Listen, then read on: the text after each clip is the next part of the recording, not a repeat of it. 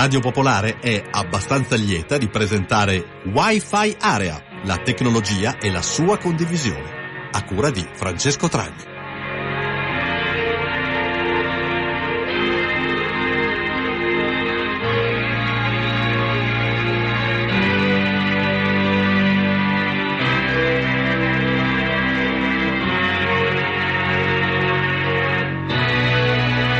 Buon martedì sera, buonasera a tutti i nostri ascoltatori e le ascoltatrici che ci seguono sulle frequenze di Radio Popolare. Nuova puntata di Wi-Fi Area, questa è la nostra sigla che spero ormai sia diventata familiare per chi ci sta ascoltando, visto che da un po' che il martedì sera solchiamo le frequenze della nostra radio in giallo preferita. E questa sera, tra i tanti temi tecnologici che potevamo trattare e che non abbiamo ancora trattato, ce n'è uno in particolare che affronteremo, che è quello dei diritti d'autore. Una cosa che penso tutti più o meno abbiano sentito nominare, se non altro ci si sono imbattuti nella loro storia, perché comunque sapete perfettamente che comunque i cantanti, oltre che di dischi e di concerti, campano anche di quello che va in onda e di quello che comunque percepiscono dalla trasmissione delle proprie canzoni.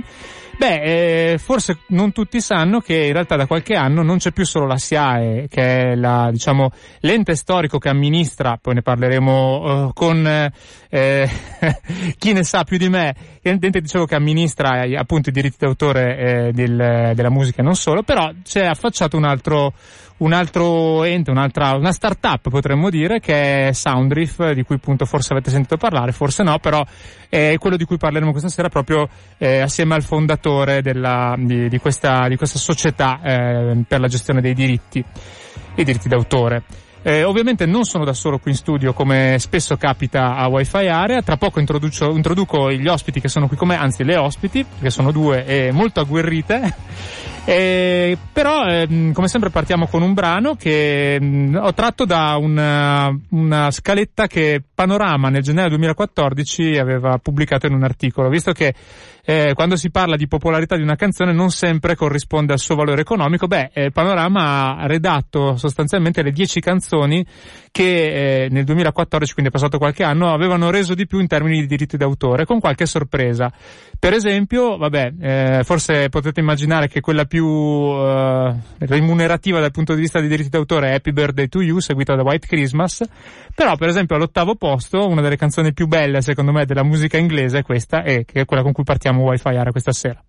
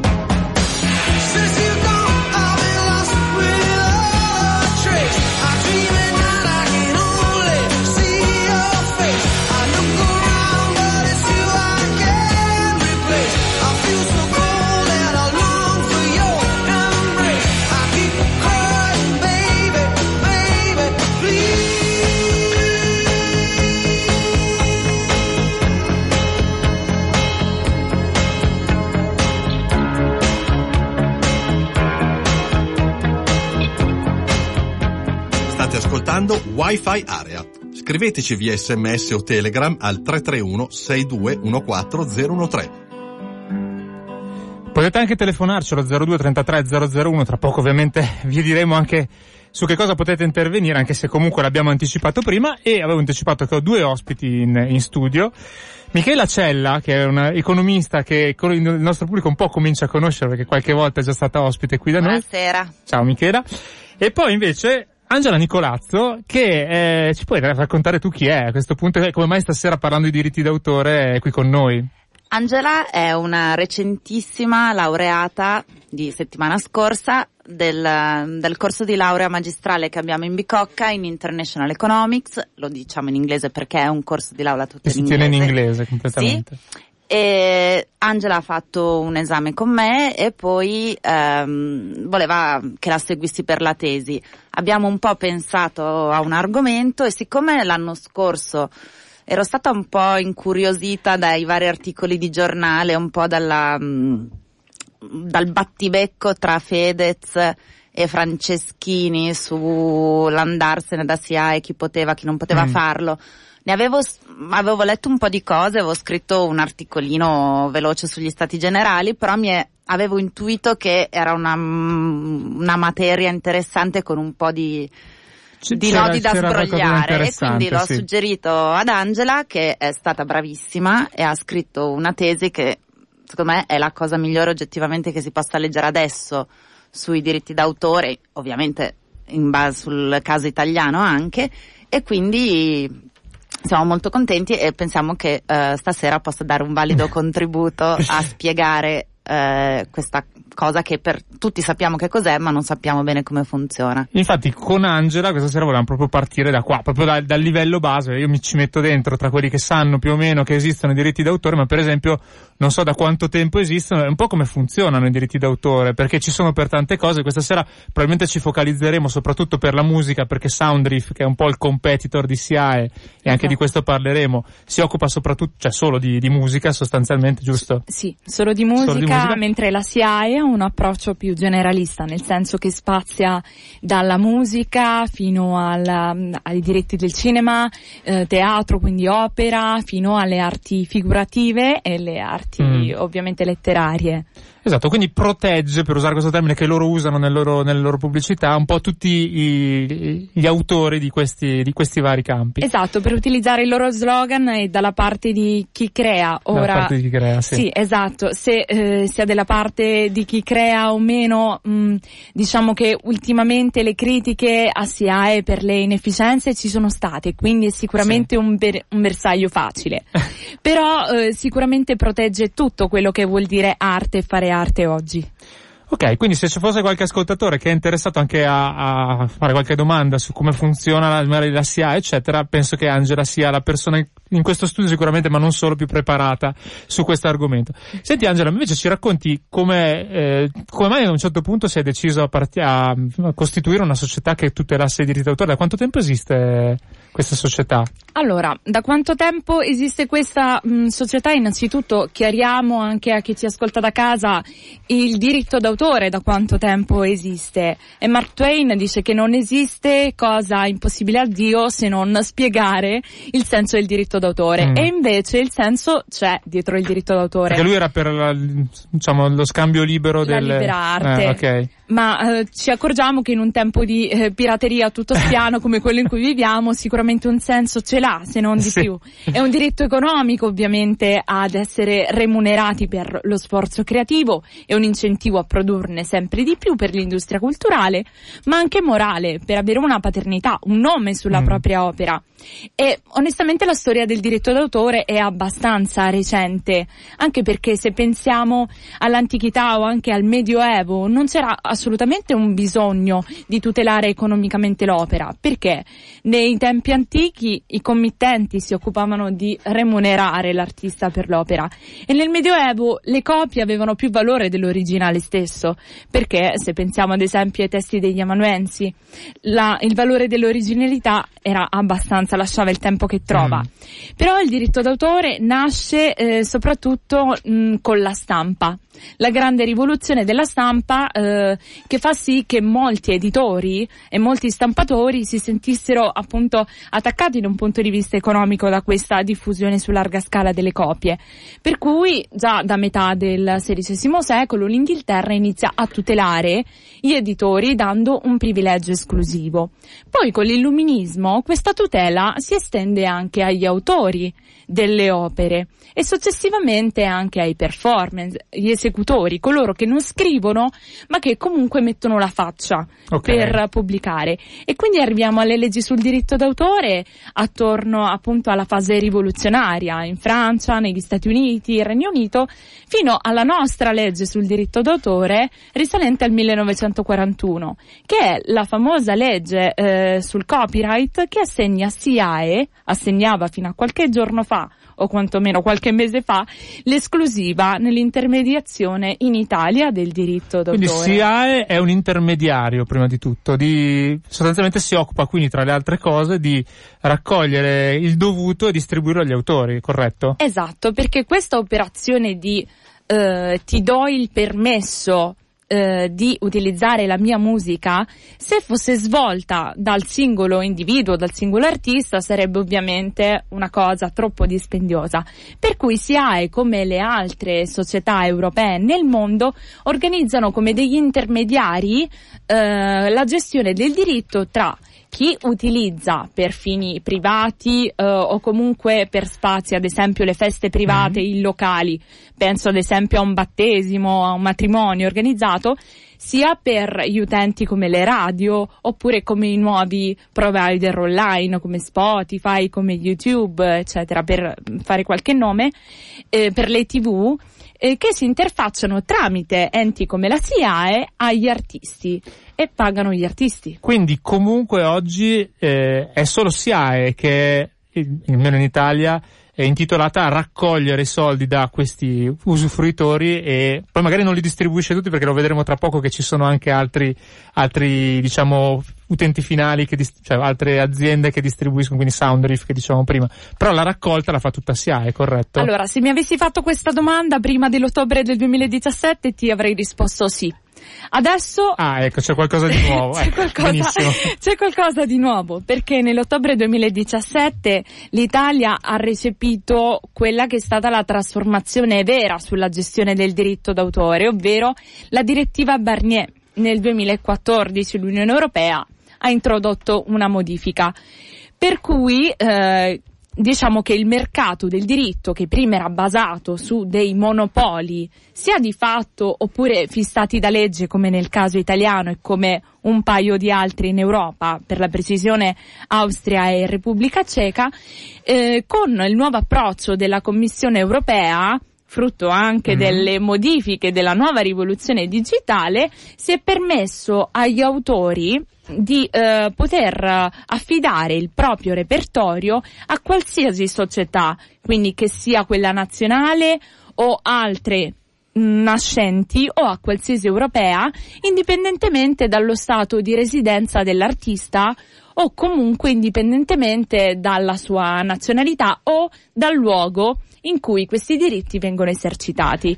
Questo in pratica ha avuto come effetto una apertura del mercato. Sì, come è successo nelle telecomunicazioni e da tante altre parti, è stata una liberalizzazione. Una liberalizzazione, esattamente. Quindi contesti come l'Italia, in cui c'era soltanto SIAE, si sono dovuti in una certa misura adattare a quello che la direttiva prevedeva, soprattutto perché esisteva già prima della direttiva Soundreef.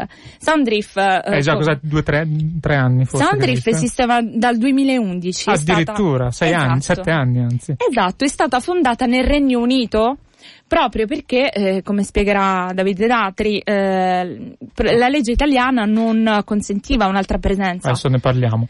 Adesso però fondamentalmente non si sa chi andrà a raccogliere perché la situazione è molto più complicata di quel che si pensa. Cominciano ad arrivare un po' di messaggi, ovviamente l'argomento è interessante per i nostri ascoltatori al 331-621-4013. Iggy scrive: a parte grazie, bell'argomentone eccetera, sono aggiornato agli anni 90, quindi chiedo, ma la SIAE è ancora in mano in pieno stile italico alla famiglia Casadei? Questa la so da fonti certissimissime. Non è una roba statale? Nella mia ignoranza io pensavo che fosse statale la SIAE. Allora, la SIAE non è statale, la SIAE è un ente pubblico economico. nel senso che è comunque regolata secondo dinamiche del diritto privato, però svolgeva da monopolista delle funzioni che sono proprie degli enti pubblici, ad esempio l'Agenzia delle Entrate, quindi l'Agenzia dei Monopoli, agenzie con cui ha di fatto un rapporto tramite contratto, anche perché la SIAE deve riscuotere le tasse, quelle che sono come delle tasse, che però sono appunto le cosiddette royalties, su tutto il territorio, quindi ha questa funzione pubblicistica, ma non è strettamente un ente di tipo pubblico, è un ente pubblico economico. Ok. Ma quindi c'entrano qualcosa i Casadei oppure no, come dice questo ascoltatore? I Casadei, io... Immagino la famiglia del valzer, del liscio soprattutto. Attualmente la presidenza è affidata a Filippo Sugar. Dell'etichetta Sugar, credo. Esatto. Quindi che... Caselli e C, insomma. Esatto. E abbiamo cambiato direttore famiglia. Generale, quindi... Esatto, quindi da Casadei a Sugar. Forse è rimasto sempre in Emilia, adesso no? In Romagna. Anzi. Comunque, ti faccio respirare un attimo, sei stata chiarissima, e direi che ascoltiamo uno degli artisti che è passato a Soundreef, visto che tra pochissimo sentiremo il fondatore amministratore delegato che parlerà con noi in diretta, quindi se avete magari qualche domanda per capire, anche oltre a quelle che faremo noi, per capire come funziona Soundreef, fatela al 331-621-4013. Allora, tra gli artisti io leggo Gigi D'Alessio, Nesli, alcuni direttori d'orchestra che erano presenti tra l'altro a Sanremo, e poi c'è Fedez, che non manderemo, lo dico subito per i fan di Fedez, ma c'è anche Enrico Ruggeri, che quindi recentemente è passato. Questo è un brano con i Decibel di un po' di anni fa, qui a Wi-Fi Area.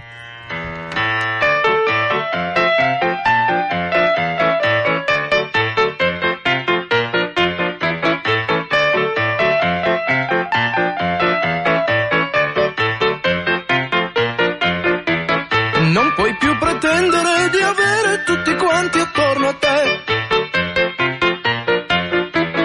Non puoi più trattare i tuoi amanti come fossero miniere. Vuoi solo le cose che non hai, parli delle cose che non sai, cerchi di giocare ma non vuoi, pensi solamente ai fatti tuoi. Chi sei? Che contessa, tu non sei più la stessa. Vuoi che io rimanga nel tuo letto per poi sbattermi su e giù? Se domani non ti cercheremo più, ma vorrei soltanto averti qui. Sei accattivante già così, ti difendi con il DDT, fai pesare troppo quei tuoi sì.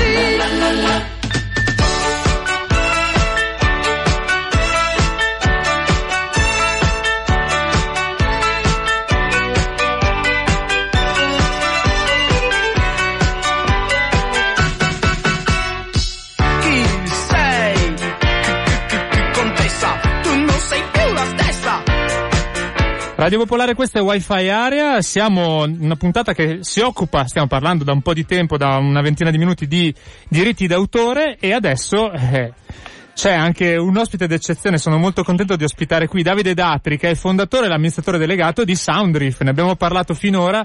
Ciao Davide, benvenuto a Wi-Fi Area Radio Popolare.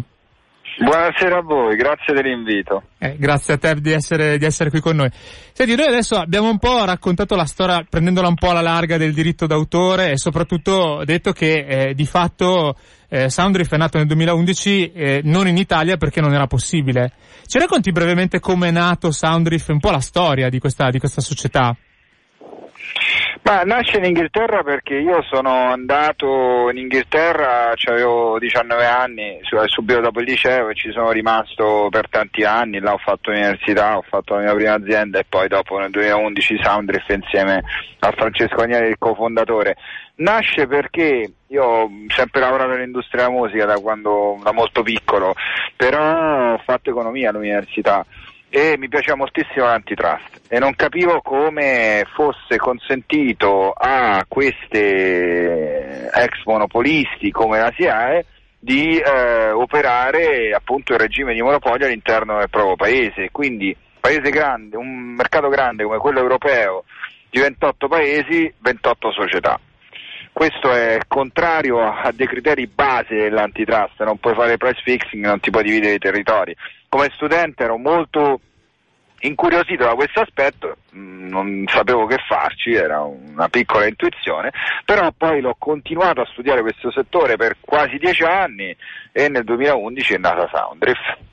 Ed è nata non in Italia perché ai tempi non era possibile, ci spiegava la nostra ospite che ha fatto una tesi di laurea proprio sull'evoluzione dei diritti d'autore, che insomma è stato molto interessante avere qui, che in realtà voi non, in Italia non sareste stati illegali fino a pochi mesi fa. Non sarebbe potuto nascere in Italia, noi per coincidenza abitavamo in Inghilterra, stavamo in Inghilterra e quindi diciamo ci è venuto bene farla in Inghilterra, ma assolutamente corretto il fatto che non avremmo potuto costituire una Soundreef italiana, che l'abbiamo potuta costituire in Inghilterra perché in Inghilterra è il mercato libero e di conseguenza poi aprire una collecting e da lì abbiamo cominciato a fare concorrenza alle varie SIAE d'Europa dall'Inghilterra. Perfetto. E come sta crescendo adesso? E soprattutto con questi spazi, diciamo che siete abbastanza sui titoli dei giornali perché insomma non dico uno a uno se ne stanno andando, però grossi nomi della musica italiana già hanno lasciato SIAE e hanno scelto Soundreef. Esattamente come funziona questa cosa? Cioè perché ci spiegava Angela prima, correggimi se sbaglio Angela, che di fatto la raccolta ancora dei diritti la fa SIAE, però la distribuzione non la fa più SIAE, corretto? No, allora aspetta che probabilmente ho capito male io. Innanzitutto ciao Davide, allora per quanto riguarda la raccolta, non c'è ancora qualcosa che sia chiaro perché la SIAE ha un'infrastruttura che può raccogliere, immagino, molto capillare sul territorio. Si poneva infatti il problema della coesistenza o comunque della convivenza sul territorio italiano tra enti come LEA, che come spiegherà Davide è diciamo la società non for profit che è stata ammessa nella legislazione italiana a concorrere con SIAE. Si pone quindi il problema di società come LEA e LEA stessa usufruiranno della rete di SIAE per la raccolta dei diritti d'autore oppure istituiranno anche loro stessi una sorta di mini network privato per tale raccolta. Ancora tutto questo non è chiaro, quindi l'evoluzione del sistema è ancora in divenire. Si pongono problemi a cui diciamo poteva cioè si riferiva Davide, legati alle economie di scala, in cui ora non scendiamo nei tecnicismi economici ovviamente, però sono sicuramente dei costi quelli legati alla gestione dell'infrastruttura. Però giusto per capire Davide, ci racconti come, cioè che cosa cambia con, per esempio prendiamo Ruggeri che ha scelto Soundreef invece di SIAE. Quindi Ruggeri, i pagamenti per il fatto di aver mandato per esempio il suo brano poco, a parte che era dei Decibel, però supponiamo che fosse del periodo Ruggeri e basta, sostanzialmente quel pagamento la fee di quella canzone gli viene pagata da Soundreef, non più da SIAE, corretto? È corretto, assolutamente corretto. Ora diciamo che questa storia è lunga, controversa e complicata sicuramente, che non aiuta a comprenderla, a generalizzare. Cioè quando noi diciamo la SIAE ha una struttura capillare stiamo generalizzando in una maniera che non aiuta l'utente a comprendere. In realtà il mercato è molto più complesso di quello e dobbiamo andare a guardare le differenti classi di diritto, perché per ogni classe di diritto il mercato è molto diverso da un punto di vista legale, commerciale, industriale e tecnologico. Cioè vi faccio un esempio, no? Allora, se parliamo dei piccoli esercizi, cioè il bar sotto casa, la struttura capillare della SIAE è importantissima, preziosa. Se andiamo a parlare di radio e TV, non lo è, perché diciamo i broadcast radiofonici e televisivi in una nazione, ma non arrivano a essere quelli, diciamo, come dire, importanti, non arrivano a essere 100, 150, poi dopodiché ce n'hai altri 500, 600 minori. È assolutamente tutto centralizzato, non soltanto centralizzato da un punto di vista, diciamo, di incasso e di erogazione della licenza, ma da un punto di vista di controllo. Vi faccio un esempio: in tempo reale noi siamo in grado di dare tutti i passaggi diffusi su tutti i network radiofonici italiani e sui principali network televisivi italiani in tempo reale dentro l'account dell'artista. Cioè, è appena passato il brano dei Decibel, Ruggeri se lo ritrova dentro il suo account, perché molto probabilmente Radio Popolare è dentro i nostri monitoring. Mi sorprenderebbe se non lo fosse, ma domani lo controllo, diciamo, ma credo di sì, perché ne abbiamo soltanto in Italia, ne monitoriamo 1300, e quindi ciò significa che il meccanismo di controllo, che era prima, diciamo, fatto capillarmente dalla SIAE, viene sostituito da un meccanismo tecnologico. Nel momento in cui c'è un meccanismo tecnologico che fa auditing, di certo non si fa difficoltà da sede centrale a chiamare Radio Popolare o chiamare la RAI o chiamare Mediaset e dire: mi devi firmare questa licenza e mi devi pagare questo compenso. Tutt'altra storia invece se andiamo a parlare dei piccoli bar. Però i piccoli bar fanno riferimento alla classe 1, la classe 1 non vale neanche il 10% del mercato, quindi noi abbiamo... Dimmi, no, e quindi scusa, tu stai dicendo sostanzialmente che Soundreef ha ottimizzato in modo da utilizzare i sistemi tecnologici per coprire non il 100% dei casi, ma quelli più remunerativi per gli artisti, è corretto? Come sintesi? È corretto dire che noi copriamo il 90% del mercato, assolutamente sì, da un punto di vista di monitoring e quindi di controllo e da un punto di vista di capacità di incasso. Ora, questo perché? Perché non funziona il monopolio? Perché questo è un settore altamente tecnologico, cioè si basa solo e esclusivamente sulla tecnologia. Cioè, noi l'abbiamo dato in passo agli avvocati, no? Per carità, io ho tantissimi amici avvocati e sono delle persone a cui ringrazio tanto per aiutarci, ma è un settore invece che dobbiamo dare in pasto agli ingegneri, perché è solo l'ingegnere che è in grado di dirti come si può monitorare una cosa e in quanto tempo puoi pagare una taglia di ripartizione e come puoi ripartire in maniera analitica. Questo non è mai stato fatto, non è mai stato fatto perché il monopolio non incoraggia l'innovazione tecnologica, e questa, diciamo, è un qualcosa abbastanza acclarato in sede accademica, cioè come dire, l'innovazione tecnologica, per quanto, diciamo, noi la conosciamo e per quanto, diciamo, noi siamo in grado di osservare in tutti i paesi del mondo, si fa in un regime di concorrenza e non in un regime di monopolio.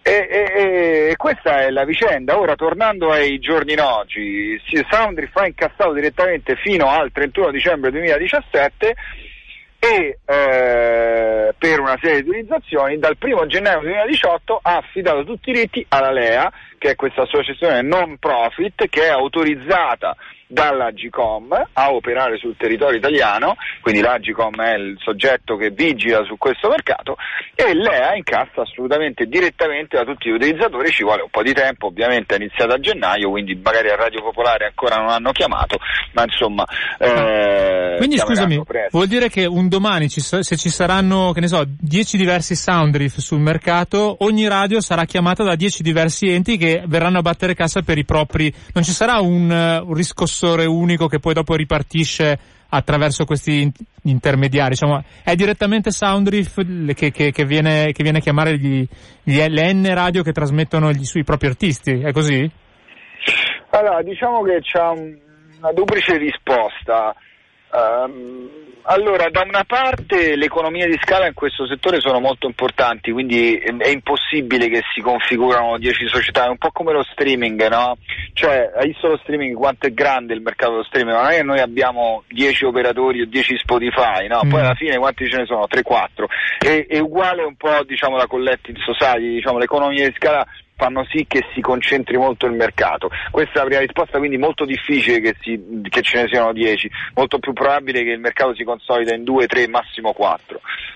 Ma sono assolutamente d'accordo con te che qua il legislatore poteva fare di molto meglio, perché quando noi facciamo la differenza monopolio sì, monopolio no, stiamo facendo un'analisi molto superficiale. Allora, prima di tutto, come ho detto, le classi di diritto sono molto differenti. Se per esempio il monopolio può essere efficiente sui piccoli esercizi, non lo è per la radio, non lo è per la TV, non lo è per il live, non è per il diritto meccanico. Quindi prima di tutto dovremmo cominciare a separare classe per classe.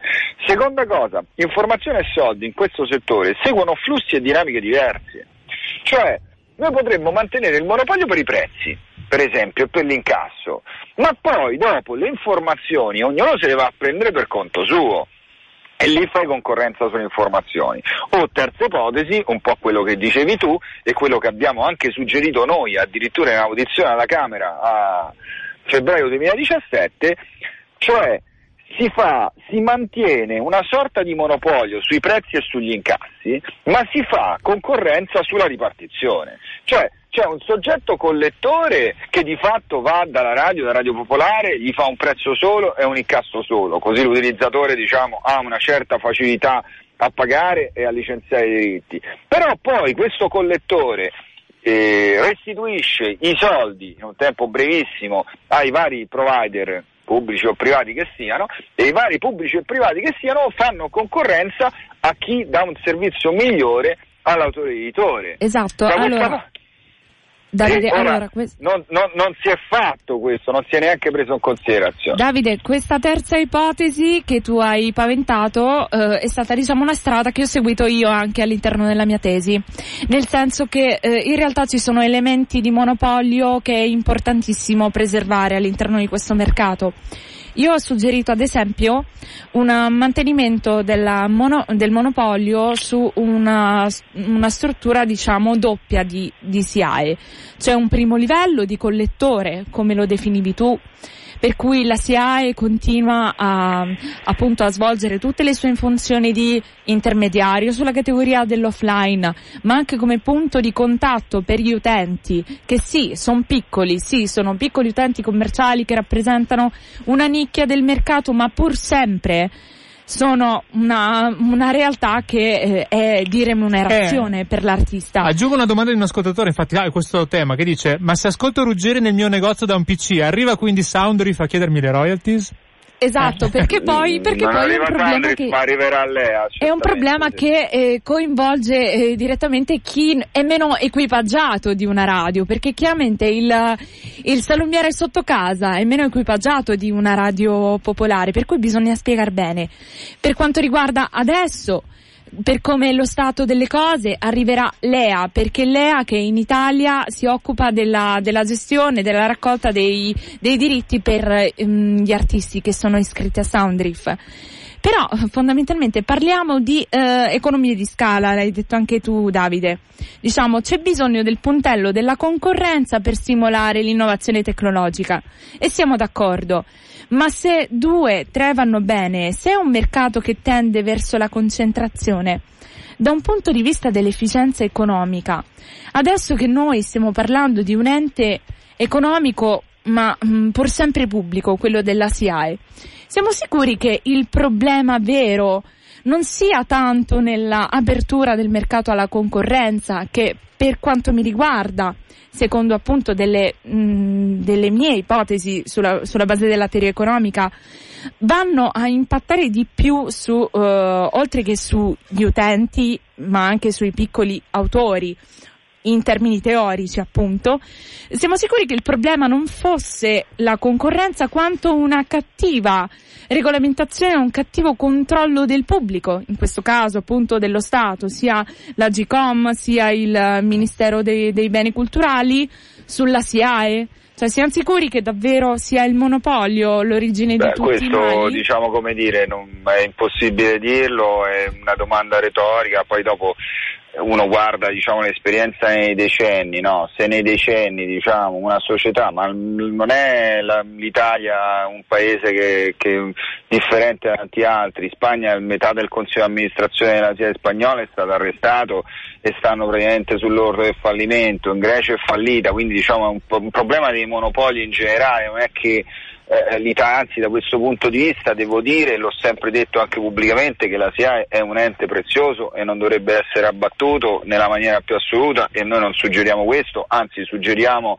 e abbiamo suggerito più volte al legislatore di impegnarsi a trovare una quadra. Ora però che il monopolio difenda i piccoli autori editori, questo veramente si può dire tutto, ma non questo. Ti faccio soltanto due esempi per capire quanto non lo difende, diciamo, quel tipo di monopolio. Poi un altro tipo di monopolio utopistico, ma va benissimo, diciamo, siamo tutti d'accordo, se ci fosse un monopolio utopistico che funziona, che è efficiente, che fa tutto. Ragazzi, però stiamo andando su dei tecnicismi che penso che gli ascoltatori si sparano su. Racconto soltanto su queste due piccole cose che non sono tecnicismi. Perché, guarda, no, ok, va bene, dici le due cose. No, queste due piccole cose, diciamo. Allora, voi dovete pensare che sui concertini, da ripartizione della SIAE, sui concertini, il 75% degli incassi dei concertini, cioè uno dei proventi principali del piccolo autore, non viene ripartito su base analitica, cioè secondo il borderò che viene consegnato, ma viene ripartito su base statistica, cioè il piccolo autore che va al pub sotto casa a suonare e il pub paga 50-60 euro, non c'è certezza che quei soldi arrivano a quel piccolo autore. Però ma SIAE sta aumentando il margine della ripartizione. Un secondo, perdonami.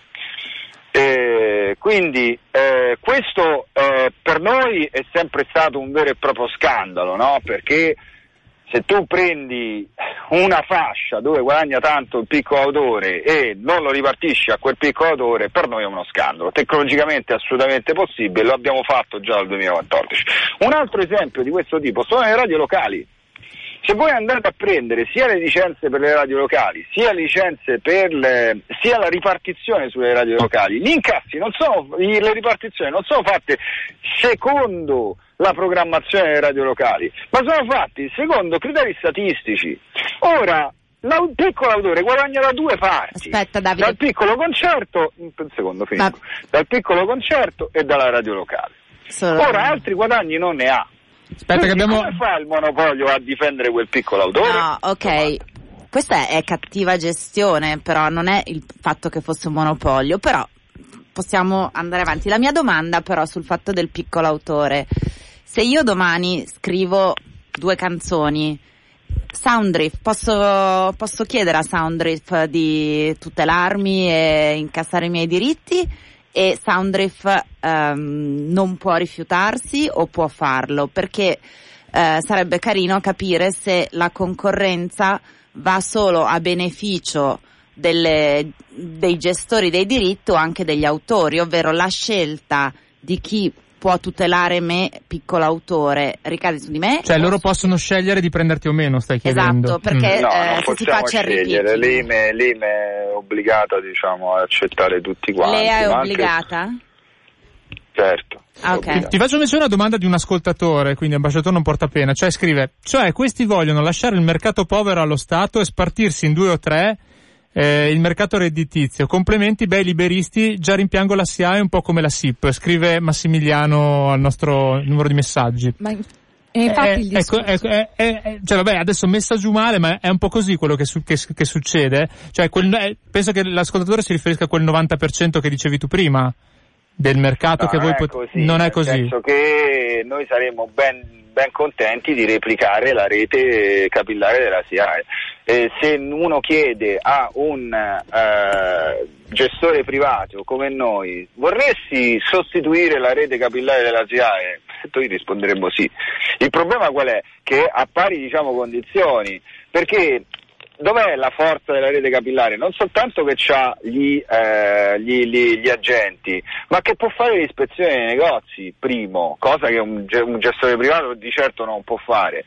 Secondo, ha una serie di agevolazioni legislative, tra cui per esempio un'ingiunzione che può fare senza passare dal giudice. Allora sono due strumenti molto importanti. Allora dai questi due strumenti a un gestore privato e vedi che il gestore privato è interessatissimo a fare tutta la rete capillare. Lo faremmo domani se ce lo danno, ma vi dico anche che sento spesso questa fesseria del fatto che le arti povere, tra virgolette, cioè opera, via dicendo, si dice così, si fanno riferimento, povere non sono di certo, che queste non sarebbero fatte da operatori privati. Ma datecene in monopolio a noi. Siamo assolutamente contenti di farle, diciamo. Quindi queste, diciamo, c'è molta approssimazione su questa cosa. Quindi no, siamo contenti di fare, diciamo, i settori che stiamo facendo e che faremo ben volentieri anche gli altri. Sì, diciamo che allora in questo caso reggono sempre quegli argomenti appunto tecnici di cui non vogliamo parlare, che però di fatto ci sono, perché metti caso nel momento in cui Soundreef prenderà anche la gestione di questi repertori, quindi l'opera, il teatro, eccetera eccetera, il mercato andrà tendenzialmente a sostituire un monopolista con un altro, diciamo, quindi questa concorrenza in quella fine la spunterà soltanto uno, perché il problema adesso è che soprattutto la SIAE gestisce appunto più repertorio oltre a quello della musica, quindi gestisce l'opera, il teatro, le arti figurative, le arti letterarie. E sappiamo che ci sono dei settori, uno diverso dall'altro, uno più remunerativo di altri. Le collecting societies come la SIAE. Chi dice che uno è più remunerativo dell'altro? Io non ho mai letto studi in questo senso e non credo che sia vero. E le nostre indicazioni sono completamente contrarie a questa frase che spesso abbiamo un minuto e mezzo prima della chiusura della trasmissione. Io volevo, della chiusura di questa parte di trasmissione, portarvi su magari qualche domanda più terra a terra dei nostri ascoltatori, tipo ci chiedono di indicare quanto durano i diritti d'autore per le canzoni, magari è più... meno tecnico, diciamo, nella conversazione. Sì, il diritto d'autore praticamente dura per tutta la durata della vita dell'autore, quindi la sua esistenza, più 70 anni dalla morte. Quindi, ma questo vale indipendentemente, è una legge, diciamo, comune a tutti gli operatori, quindi sia un artista Soundreef che un artista SIAE. Sì, perché la legge a cui sottoposto comunque è sempre la legge nazionale. Poi le leggi nazionali sono state uniformate nel corso del tempo. Ultimamente si spinge, questo è, si deve anche all'opera di movimenti come il Creative Commons, come il copyleft, ad una riduzione progressiva di questi tempi, in maniera tale che le opere entrino prima del previsto in quello che si definisce pubblico dominio, quello in cui io non devo più pagare assolutamente nessun diritto. Davide, invece ti faccio un'altra domanda più, diciamo, secca.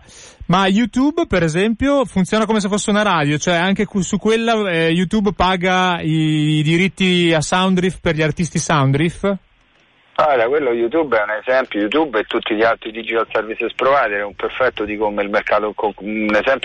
come il mercato in concorrenza funziona, perché tutte le licenze sono pan-europee adesso e quindi praticamente YouTube, come Spotify, fa 28 licenze più Soundreef, adesso 29, sì, quindi Soundreef fa una licenza diretta con YouTube e in pratica, diciamo, YouTube non fa altro che dividere il monte pubblicità su 28 operatori che operano in Europa.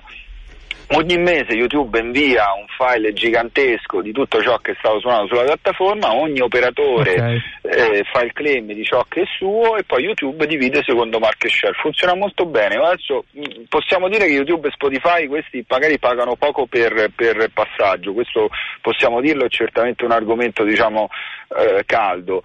Però il modo in cui la ripartizione viene fatta, il modo in cui il mercato in concorrenza su base europea, pensate, non su base nazionale, e con 29 europei funziona molto bene. Ma il prezzo lo fa YouTube o lo fa Soundreef? Il prezzo per passaggio? È praticamente, diciamo, a grandi linee, perché è più complicato e poi gli accordi sono riservati, certo. Però a grandi linee fondamentalmente si divide il fatturato pubblicitario di YouTube sui 29 operatori, a grandi linee, diciamo, insomma, questo è il concetto, cioè quello che viene incassato, una parte di quello che viene incassato da YouTube viene diviso per le licenze, un po' come funziona la radio, no? La radio e la televisione pagano sul fatturato pubblicitario. Perfetto, grazie Davide, siamo di corsissimo che dobbiamo andare a un'altra intervista. Davide D'Atri, fondatore e amministratore delegato di Soundreef, ti ringraziamo moltissimo per essere stato con noi. Ciao, grazie. Grazie a voi, buona serata. Ciao, ciao, ciao. E adesso mandiamo un'intervista, poi magari riusciamo anche a salutare a Maria Grazia Mattei di Meet the Media Guru, che insomma chi vive a Milano conosce, perché diciamo è un ve lo facciamo raccontare da lei, però un format di talk che analizza e spiega la rivoluzione di cui insomma siamo dentro, quindi la rivoluzione digitale. E da quest'anno avrà anche una casa, perché ci sarà un centro internazionale per la cultura digitale che nascerà nel vecchio spazio Oberdan. Quindi sentiamo l'intervista a Maria Grazia Mattei. Allora, la storia di Meet the Media Guru ve la racconto con grande piacere, perché è una storia che segna questo passaggio, questa evoluzione, si può capire bene cosa stiamo per fare. Meet the Media Guru è nato nel 2005 come programma, progetto continuo, diffuso in ogni luogo della città, perché ci era sembrato che fosse arrivato il momento di sottolineare come stessimo per entrare in un'era nuova, quella della comunicazione social. Se ci pensate bene, nel 2005 forse era appena nato Facebook, non c'era ancora l'orizzonte Twitter, c'era YouTube, si cominciavano a vedere queste strane piattaforme. E soprattutto si cominciavano a diffondere gli smartphone, che sono stati il veicolo principale di diffusione di queste piattaforme che stai dicendo. Perfetto. Allora io ho un po' intercettato questo discorso, ho detto qui sta succedendo qualcosa, non è il solito, la trovata ultima tecnologica e basta, questo è una tendenza nel mondo della comunicazione, dove ne vedremo cambiare tutti i paradigmi, no? E così è stato. Quindi ho detto, invece che provavo a quei tempi a raccontare quello che stava succedendo, Facebook, il senso, il perché, il come, il marketing per le imprese, ma facevamo fatica a raccontarlo e a spiegarlo a parole. Ho detto, adesso io voglio fare un appuntamento che metta l'accento non tanto sulle tecnologie, ma su sulle tendenze e cambiamenti della società, in particolare sulla comunicazione, chiamando personaggi internazionali e realizzando un format che fosse da solo in grado di spiegare cosa vuol dire comunicare, allora si diceva, nell'era web 2.0. Il vecchio 2.0, sì. Sì, se lo siamo dimenticati, siamo già al 4, al 5, non so dove siamo arrivati come punteggio, però va bene. E quindi ho detto, cosa faccio? Creo un format che automaticamente porti le persone a vivere un'esperienza comunicativa in maniera diversa, che vuol dire diversa, partecipata, interattiva, immersiva, poi ci ho messo anche l'empatia, l'emozione, chiamando dei personaggi internazionali di primissimo piano, più o meno famosi, non importa, ma che fossero dichiaratamente dei veri esperti, proprio testati, e che avessero voglia di comunicare e di confrontare la loro esperienza con la nostra. Quindi ho fatto due ragionamenti. Uno, stiamo entrando in un'era nuova, quindi esploriamola insieme. Due, siamo a Milano e questa città era la città più pronta, secondo me, a capire un passaggio, un ragionamento sulle tecnologie che non poteva essere più solo di meraviglia tecnologica, ma a questo punto anche di riflessione su quello che stava accadendo. Perché non c'era Twitter, però noi vi ricordo che abbiamo preso BlackBerry, che allora era stato per i primi 2 anni un nostro sostenitore, sponsor. Altra cosa da preistoria, i vecchi smartphone. Sì. E allora BlackBerry gli ho detto, sentite, voi mi dovete dare una 10-15 dei vostri mobile, perché loro erano molto bravi su questo tema dell'invio istantaneo di mailing, e davamo al pubblico questi strumenti perché commentassero in diretta quello che vedevano con poche frasi che io proiettavo sul muro. Quindi era il pre-Twitter, capito? Sì, allora, detto questo, Media Guru nasce così. Esperti che nel loro campo hanno dato significativamente delle soluzioni, o hanno indicato più che delle soluzioni delle strade, hanno fatto capire come si può progettare, come era utile cambiare forma mentis, guardare diciamo tutto il nostro modo di essere, di vivere, di lavorare da angolazioni diverse, rompere con gli luoghi comuni, con gli schemi consueti, no? Ci hanno un po' esercitato, diciamo che il popolo dei guristi si è esercitato a pensare in maniera originale, a guardare le cose da prospettive diverse. Ecco, poi tu hai parlato tantissimo di Milano e del fatto che Meet the Media Guru comunque probabilmente sarebbe stata un'altra cosa se fosse radicato in un posto diverso. E da Meet the Media Guru si arriva poi a Meet, che è in questo progetto dove vi siete tuffati adesso anima e corpo e che si sta per concretizzare. Ci racconti cosa vuol dire per la città di Milano questo spazio dove appunto verrete grazie a Fondazione Cariplo ospitati e quali sono i vostri progetti per questo spazio? Molto volentieri, ti dico subito che Meet vuol dire incontro ed è l'evoluzione di Meet Media Guru. Quindi il DNA di Meet sta in questa vicenda straordinaria di 13 anni di programma Meet Media Guru che ancora continua a svilupparsi. Diventerà Meet Media Guru inteso come incontro una linea di programma di questo progetto. Perché dico un'evoluzione? E siamo in evoluzione, tanto che abbiamo ridisegnato anche la brand identity. Meet Media Guru si muove, cambia e diventa Meet. Meet atterrerà questo nome, sarà il nome dello spazio che abbiamo preso con Fondazione Caripa, abbiamo dato vita a questo progetto che non è solo lo spazio, è proprio un progetto di intervento continuo ad alto livello internazionale, sempre questi sono i nostri parametri, no? Sul tema della cultura digitale. Noi siamo convinti che il dibattito intorno all'impatto delle tecnologie nella nostra vita, gli interrogativi che si pongono, l'evoluzione che sta avendo la rete, il mobile, come lo chiamo io, lo smart system, e quindi da l'Internet of Things all'intelligenza artificiale, eccetera, in questa situazione che sta evolvendo rapidissimamente, perché l'intelligenza artificiale ormai lo sappiamo è già qua, non è che dobbiamo aspettare il futuro, immaginarci i robot del futuro e basta. Ecco, questo è uno scenario che impone oggi di sapersi muovere, no? Dentro questo scenario, per non rischiare di essere da una parte degli analfabeti, ma non solo perché non sappiamo usare delle tecnologie, ma perché non ne capiamo il processo, non capiamo il processo di cambiamento che è in atto, e dall'altra parte per vincere delle oggettive fragilità digitali, come le chiamiamo, e questa è la cosa che interessa molto a noi e a Fondazione Carico. A noi ci interessa ragionare sui bisogni delle persone, sui bisogni della società, e trovare delle soluzioni, dei processi, dei progetti che possono aiutare a sviluppare, a trovare delle soluzioni e dare delle risposte. Allora, cosa vogliamo fare? Avere un luogo dove è possibile andare. Il luogo, ve lo dico, sarà l'ex spazio Oberdan, che ospita tuttora anche la Cineteca. Porta Venezia, comunque nel cuore della città, perché è proprio la zona, una delle zone nobili, diciamo. Sì, e lo ristrutturiamo. Quanti metri quadri avrete a disposizione in questo spazio? In totale saranno quasi 2000 metri quadrati, perché sono 3 livelli, se ve lo ricordate. C'è la parte piano terra con la Cineteca, con la quale continueremo a convivere, e non solo, sarà, ma una collaborazione, assolutamente sì, pensa solo a tutto il tema della media literacy e soprattutto di portare il tema del cinema anche guardando anche al futuro, no? Facendo tesoro delle radici del nuovo, no? Del passato, visto proprio come, e questo è un elemento importantissimo. E poi abbiamo il cosiddetto ammezzato, cioè un piano dove normalmente si sviluppavano delle mostre, che continueremo a fare, ma al tempo stesso sarà uno spazio molto flessibile anche per eventi estemporanei, per incontri, per workshop.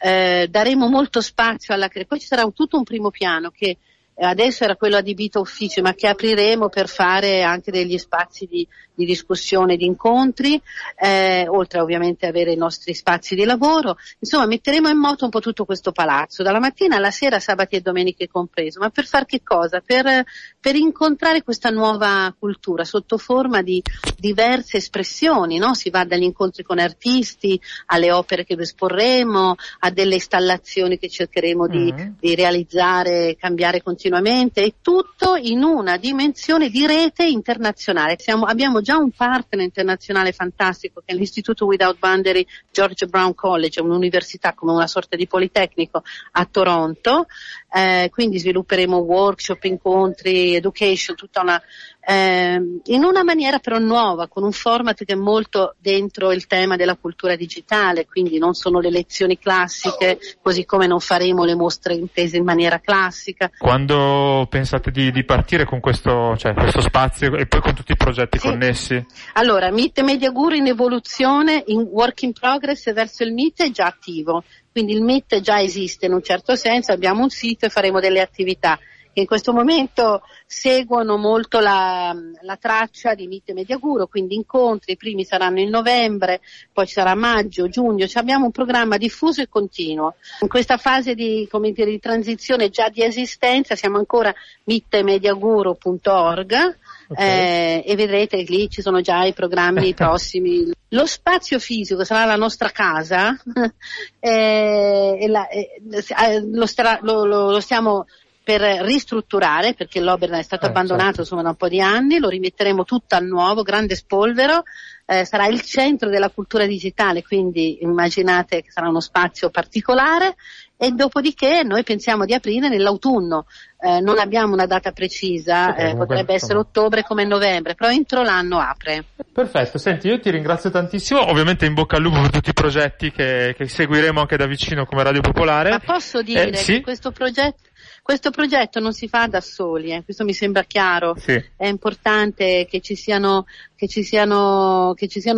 degli interventi come i vostri che seguano queste cose, che stimolino, che le persone ci pongano delle domande, noi cercheremo di dare delle risposte. Insomma, dobbiamo crescere, dobbiamo recuperare un gap sul digitale che non è tecnologico oggi, è culturale soprattutto. E questa era Maria Grazia Mattei di Meet Media Guru, che seguiremo ovviamente nei progetti e al Meet, e siamo praticamente in chiusura. Io volevo soltanto, tra poco ringraziamo i nostri ospiti, però ne approfitto, visto che abbiamo parlato nella lunga e un po' dibattuta prima parte di diritti d'autore, leggo un messaggio che è arrivato da Olli che dice: ma se in un film o su un libro compare un'opera di un artista vivente, quadro, scultura, ci vuole il consenso dell'artista? Allora sì, in questo caso si tratta di opere che possiamo definire opere derivate, cioè nel senso io posso essere ispirato da un film e farci un film, diciamo, sulla stessa falsariga, e allora sì, devo chiedere il consenso all'autore originale. O anche se io, ad esempio, metto una canzone di un artista nel mio film, assolutamente sì. Perfetto. Questa era Angela Nicolazzo, che io ringrazio tantissimo, perché credo che fosse la prima volta che metteva piede in una radio e si è comportata egregiamente. Le faccio i complimenti pubblicamente adesso, poi glieli faccio anche dopo. E Michela Cella, che invece ormai è un'abitudinaria di Wi-Fi Area. Questa era Wi-Fi Area, che va in onda ogni martedì su Radio Pop, e il podcast come sempre è disponibile fin da subito sul nostro sito o sulla pagina Facebook. Mettete il vostro mi piace, Wi-Fi Area @radiopopolare.it. Un saluto da Francesco Trani, buona Pasqua. Noi con Wi-Fi Area ci ritroviamo martedì prossimo e domenica con bollicine. Ciao a tutti. I loved many, now heaven's closed its gate.